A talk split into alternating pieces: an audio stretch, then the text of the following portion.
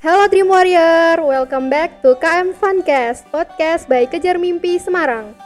Episode kali ini, tema kita tentang Be brave to take risks in your life and living your dreams. Dan narasumber kita kali ini passionate banget nih. Beliau seorang dance athlete, traveler, dan womanpreneur. Langsung saja, halo Kak Nadia. Halo, Gimana nih Kak kabarnya? baik, baik banget. Sebelumnya kenalin aku Indri dari komunitas Kejar Mimpi Semarang. Mau tahu lebih banyak tentang pengalaman kakak sampai bisa di posisi seperti ini. Sebelumnya perkenalan dulu, namaku Nadia Lutfina. Aku seorang dance athlete atau bisa disebut sebenarnya dance sport. Itu aku sudah berkecimpung di dunia ini kurang lebih selama 17 tahun. Dan dari 17 tahun ini pada akhirnya aku bisa menjadi woman entrepreneur. Keren banget nih perjalanan kakak dari menjadi seorang dance athlete Mhm. ke womanpreneur nih. Ya. Boleh cerita sedikit tentang perjalanan kakak nih sebagai dance athlete? Udah mendapatkan prestasi dari nasional dan bahkan udah go internasional nih kak. Gimana nih kak? Cerita awalnya dulu ya. Jadi cerita awalnya dulu aku bisa jadi atlet itu sebenarnya ilmu ini diturunkan oleh kakek aku. Jadi kakek terus ke ayah, sekarang ke aku. Cuman dulu kakek sama ayah itu nggak bisa disebut atlet karena itu belum masuk ke si KONI. KONI itu Hmm. Ikatan Olahraga Nasional Indonesia. Nah, itu baru masuk di tahun 2008. Sedangkan tahun 2004 aku sudah start sebagai pedansa atau aku udah mulai belajar dansa tapi di tahun itu aku belum bisa dibilang kalau aku atlet. Karena di tahun 2008 itu aku baru resmi masuk ke KONI ini. Jadi kita mulai dibina sama si KONInya Oh ini ya kak, dulu tuh kakak pernah ikut IMB ya kak? iya tahun berapa ya? 2010 ya tadi ya. Hmm, oh bisa diceritain gimana sih kak kok sampai kepikiran ikut IMB gitu? dulu tuh kan aku ikut IMB itu waktu setelah zamannya Brandon. Dan Hmm. itu kan apa ya hype banget ya jadi seluruh Indonesia lah membicarakan tentang Indonesia men- mencari bakat nah karena aku punya bakat otomatis aku ikut uh, Hmm. seleksi itu Iya. di Jogja waktu itu tujuan Oh. utamanya tapi sebenarnya cari nama atau enggak ya pengen terkenal lah lebih terkenal atau mungkin pengen jadi artis gitu kali ya Oh ya, itu berarti dulu pas di IMB itu ada partnernya gitu kak? nah itu partnerku sampai sekarang ini dan saya itu partneran jadi aku sama kokoku Oh, Mhm. Terus di IMB ini pengalaman apa sih yang kakak dapatkan di sana? jujur ya kalau pengalaman yang paling membuat mata terbuka buat aku itu bahwa kalau selama ini dunia entertain bener-bener menguras tenaga jadi kalau misalnya Hmm. entertain kan kita bener-bener lihatnya di TV kan tapi sebenarnya kita nggak punya kehidupan eh, apa ya Pribadi gitu ya? pribadi kayak nggak punya kehidupan sehari-hari karena setiap hari itu kita ya di stage atau di belakang layar atau di apa per- per- persiapan. Jadi bener-bener itu membuka mata aku banget bahwa kalau kamu lihat kita kita ini kan paling sering nge-mall ke pasar lah atau ke kalau tapi kalau jadi artis tuh nggak punya waktu seperti itu. Bener-bener waktu itu ya aku tuh jam satu siang udah mulai make up. Soalnya jam 3 aku udah siap Eh, coba Indri tebak aku tuh mulai tampil jam berapa Sekitar jam 8 mungkin kak? 8 malam Iya. Jam 4 pagi Jam 4 Itu berarti kayak kita ngabisin waktu seharian penuh ya kak? Banget. Padahal itu kita udah make up siap dari jam 3 Terus baru itu off air lagi bener-bener jam 4 pagi baru mulai. Wah bisa jadi pengalaman banget, nih ya banget kak. ya bahwa kalau di dunia entertain itu nggak seperti yang kita pikirkan bakal kita kan lihatnya indah-indahnya gitu ya. aja kan. Iya. Oh, di TV bagus, wah terkenal, kayak gitu. Followersnya banyak tapi ya banyak jujur, yang dikorbankan ternyata iya, ya kak. termasuk keluarga, Iya, waktu, waktu yang paling penting. Mhm. Mungkin dari kakak menjadi dance athlete itu kan pasti ada obstacle-nya ya kak nih. Mhm.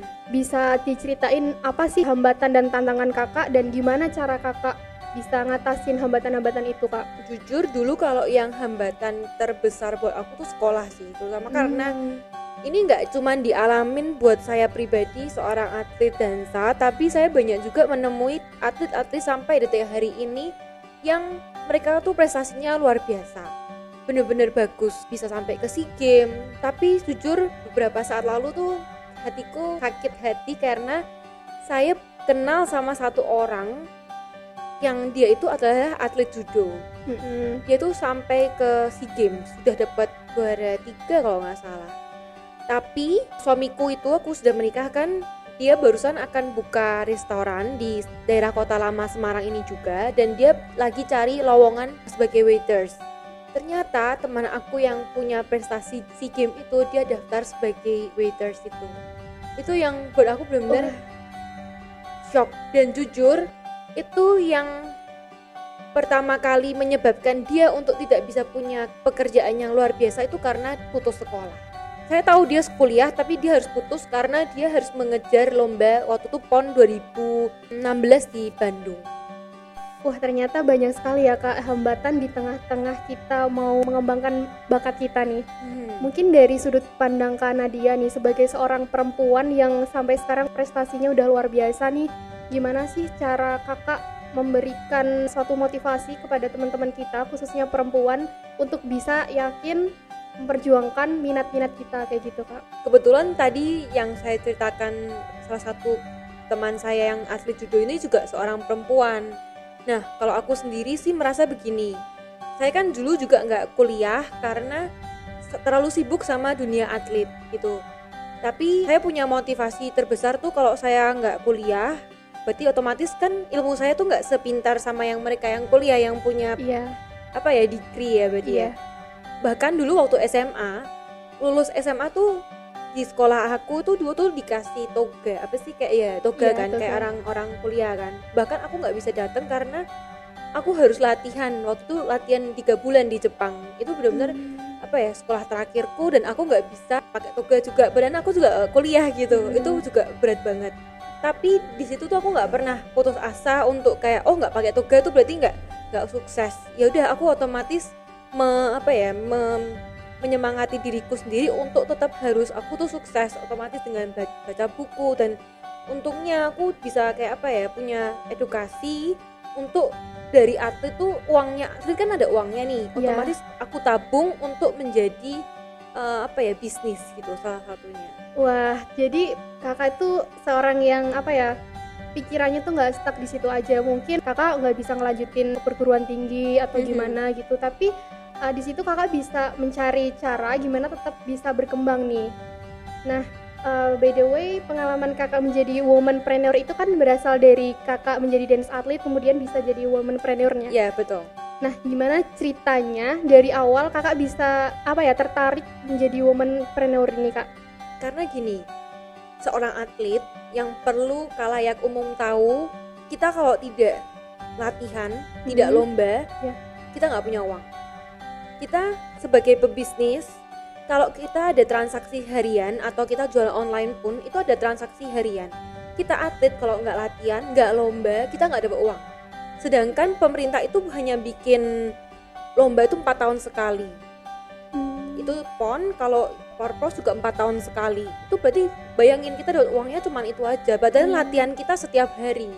Iya. apa peras keringat. Terus di situ mulai saya berpikir terus gimana nih cara saya punya uang setiap harinya dengan saya nggak bisa kuliah gimana caranya aku bisa punya uang harian aku nggak mau kayak end- up jadi jadi apa ya ya habis itu kan banyak nih cerita orang yang Iya. jadi sukses isi game terus tiba-tiba jadi tukang sapu iya. itu kan banyak sekali dan Iya. dari cerita itu membuat saya jadi apa ya melek gitu ya bahasa Iya, Indonesianya apa sih kayak eh, sadar gitu ya, sadar ya. gitu kalau nggak bisa kalau atlet itu tuh jadi kehidupan aku selamanya otomatis di situ karena aku menang-menang kebetulan waktu itu aku menang-menang eh, di bidangku itu aku menang dansa uangnya itu aku bener-bener investasikan di sebuah usaha, Usaha, yang iya. walaupun belum tentu usahanya juga berhasil ya kan karena dia itu pernah ikut sekolah skill salon ya kak ya itu karena nggak kuliah sih sebenarnya oh jadi kakak mikirnya dengan nggak kuliah terus bisa sekolah skill salon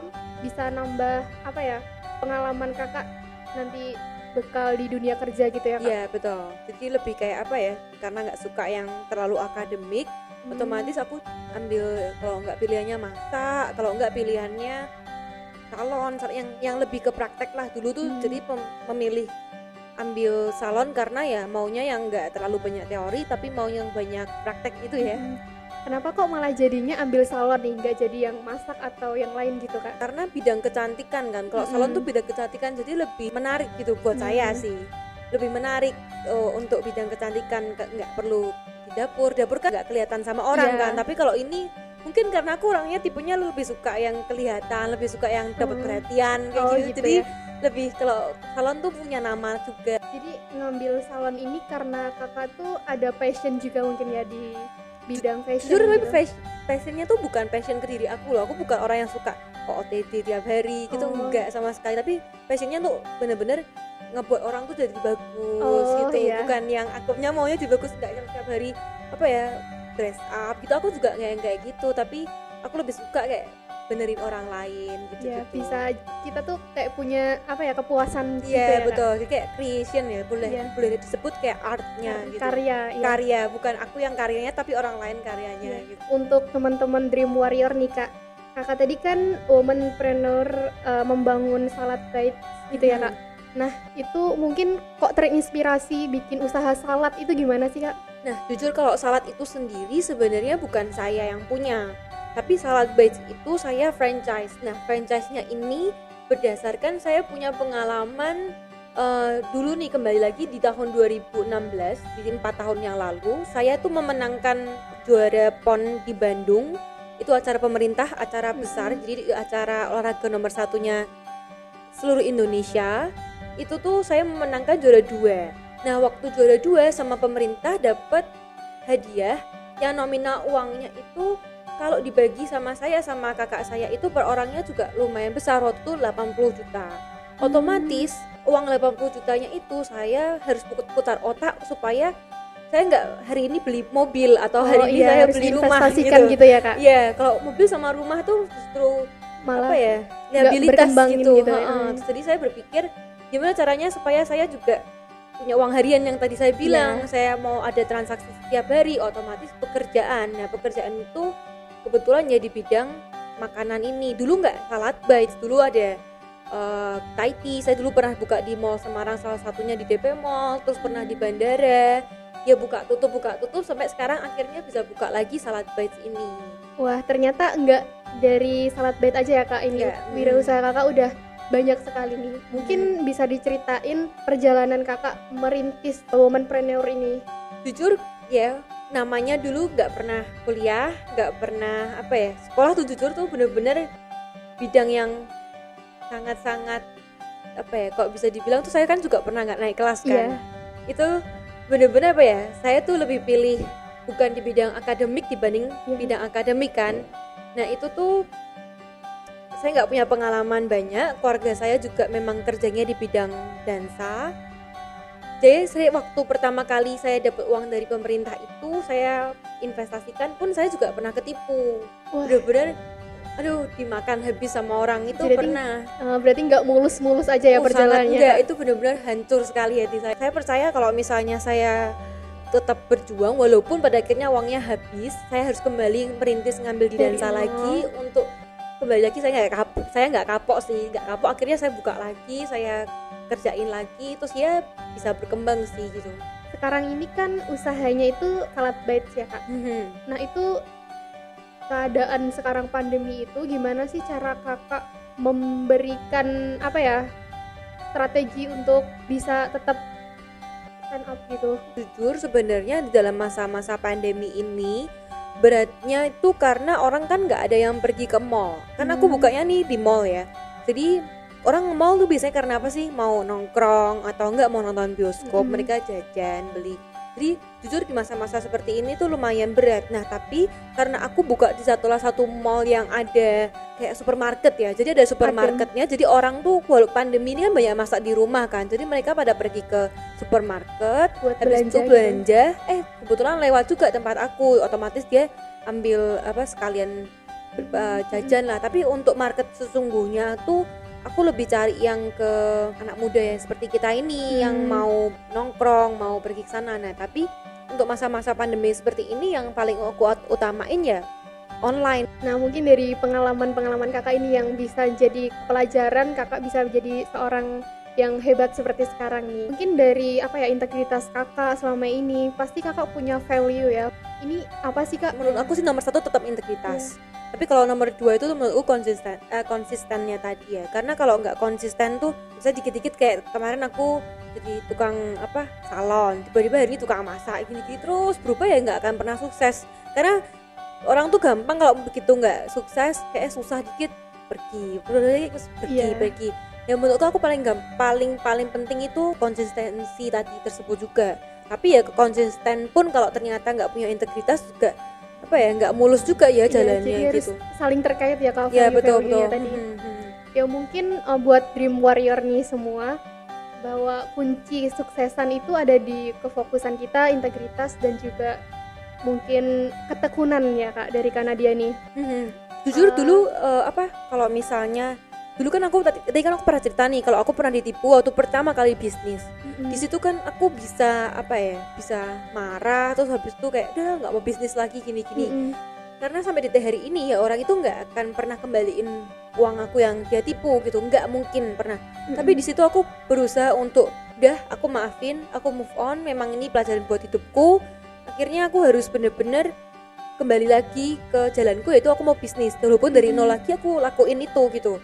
Dan jujur ya setelah dengan keintegritasanku yang pernah aku lakukan selama ini itu otomatis apa ya jujur ya setelah itu berkatnya jauh lebih banyak daripada uang yang hilangnya ini Oh, bener-bener walaupun hari itu sakit banget bener-bener sakit banget banget banget tapi setelah itu setelah dilewati bener-bener berkatnya tuh jauh lebih banyak loh lebih besar daripada nominalnya aku kehilangannya itu sampai hari ini Iya.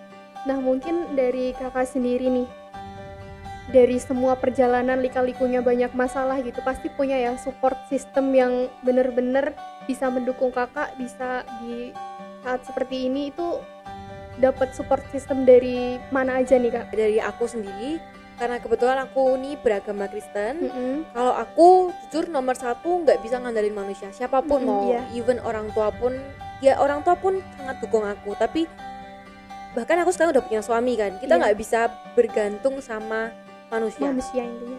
intinya kita kita kita setiap agama kan punya Tuhan sebutannya Iya, masing-masing iya. kalau dari aku sendiri yang paling membuat aku kuat sampai hari ini ya karena aku punya Tuhan Yesus. Tapi setelah itu baru nanti ke manusia. Karena kalau enggak nggak bisa. Karena apa ya aduh manusia tuh even keluarga kita sendiri ke, ke suami pun sendiri pasti pernah mengecewakan kita. Ya kan? Nggak bisa nggak mungkin kita kita ibaratnya ya kita harus punya pegangan satu hal ya gitu, agamanya kita tadi masing-masing itu. Iya. yang jadi pegangan kita ya harus kepercayaan kita masing-masing itu yang buat kita terus untuk maju. Jangan sama manusia yang kakak sampaikan ini udah banyak memotivasi sama Dream Warrior semua nih. uh, bisa memberikan closing statement tentang apa yang udah kakak sharingkan tadi nih kak dari awal sampai akhir ke teman-teman Dream Warrior semua nih kak. terutama sih jujur ini buat ke wanita ya Eh, kembali lagi seperti tadi kalau aku lebih encourage buat kita setiap wanita itu untuk tetap berpikiran luas Hmm. Apa pun aja mau kehidupan kita mau ke tentang terutama nih ya di bidang jujur kalau dari pihak saya saya tuh lebih suka sama wanita yang berkarir Iya.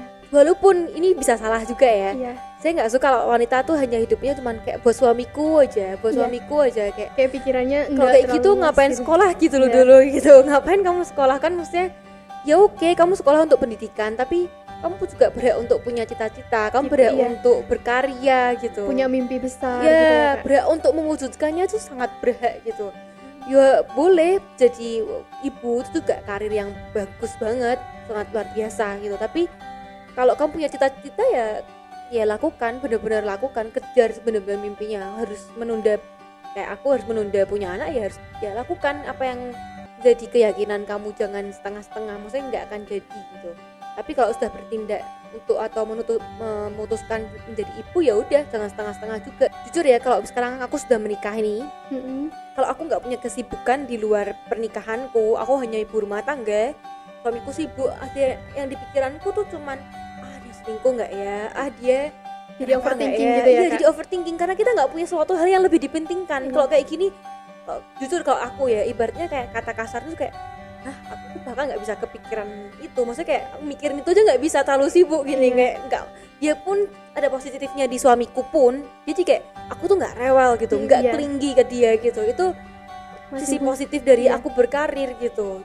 nggak ngeributin dia lah ibaratnya Jadi itu eh, suami kakak juga nggak kena Iya, dampaknya gitu ya. nggak kena dampak dari apa ya apa eh, kejiwaan aku sendiri kan kalau kayak gitu Ya yang penting mindset kita satu fokus kerjain Mhm. konsisten punya integritas gitu ya. banget betul betul Nah. banget Udah lama nih kak kita ngobrol-ngobrol di podcast kali ini. Mhm. Eh, aku mau ngucapin terima kasih banget nih buat Kak Nadia udah menyempatkan waktunya kita sharing-sharing di kesempatan kita kali ini podcast dan semoga nih di lain kesempatan kita bisa ketemu lagi terus sharing-sharing hal lain nih kak. ya toh Ya terima kasih sekali ya lagi thank Kak you Indri ya thank Ya, you Thank you.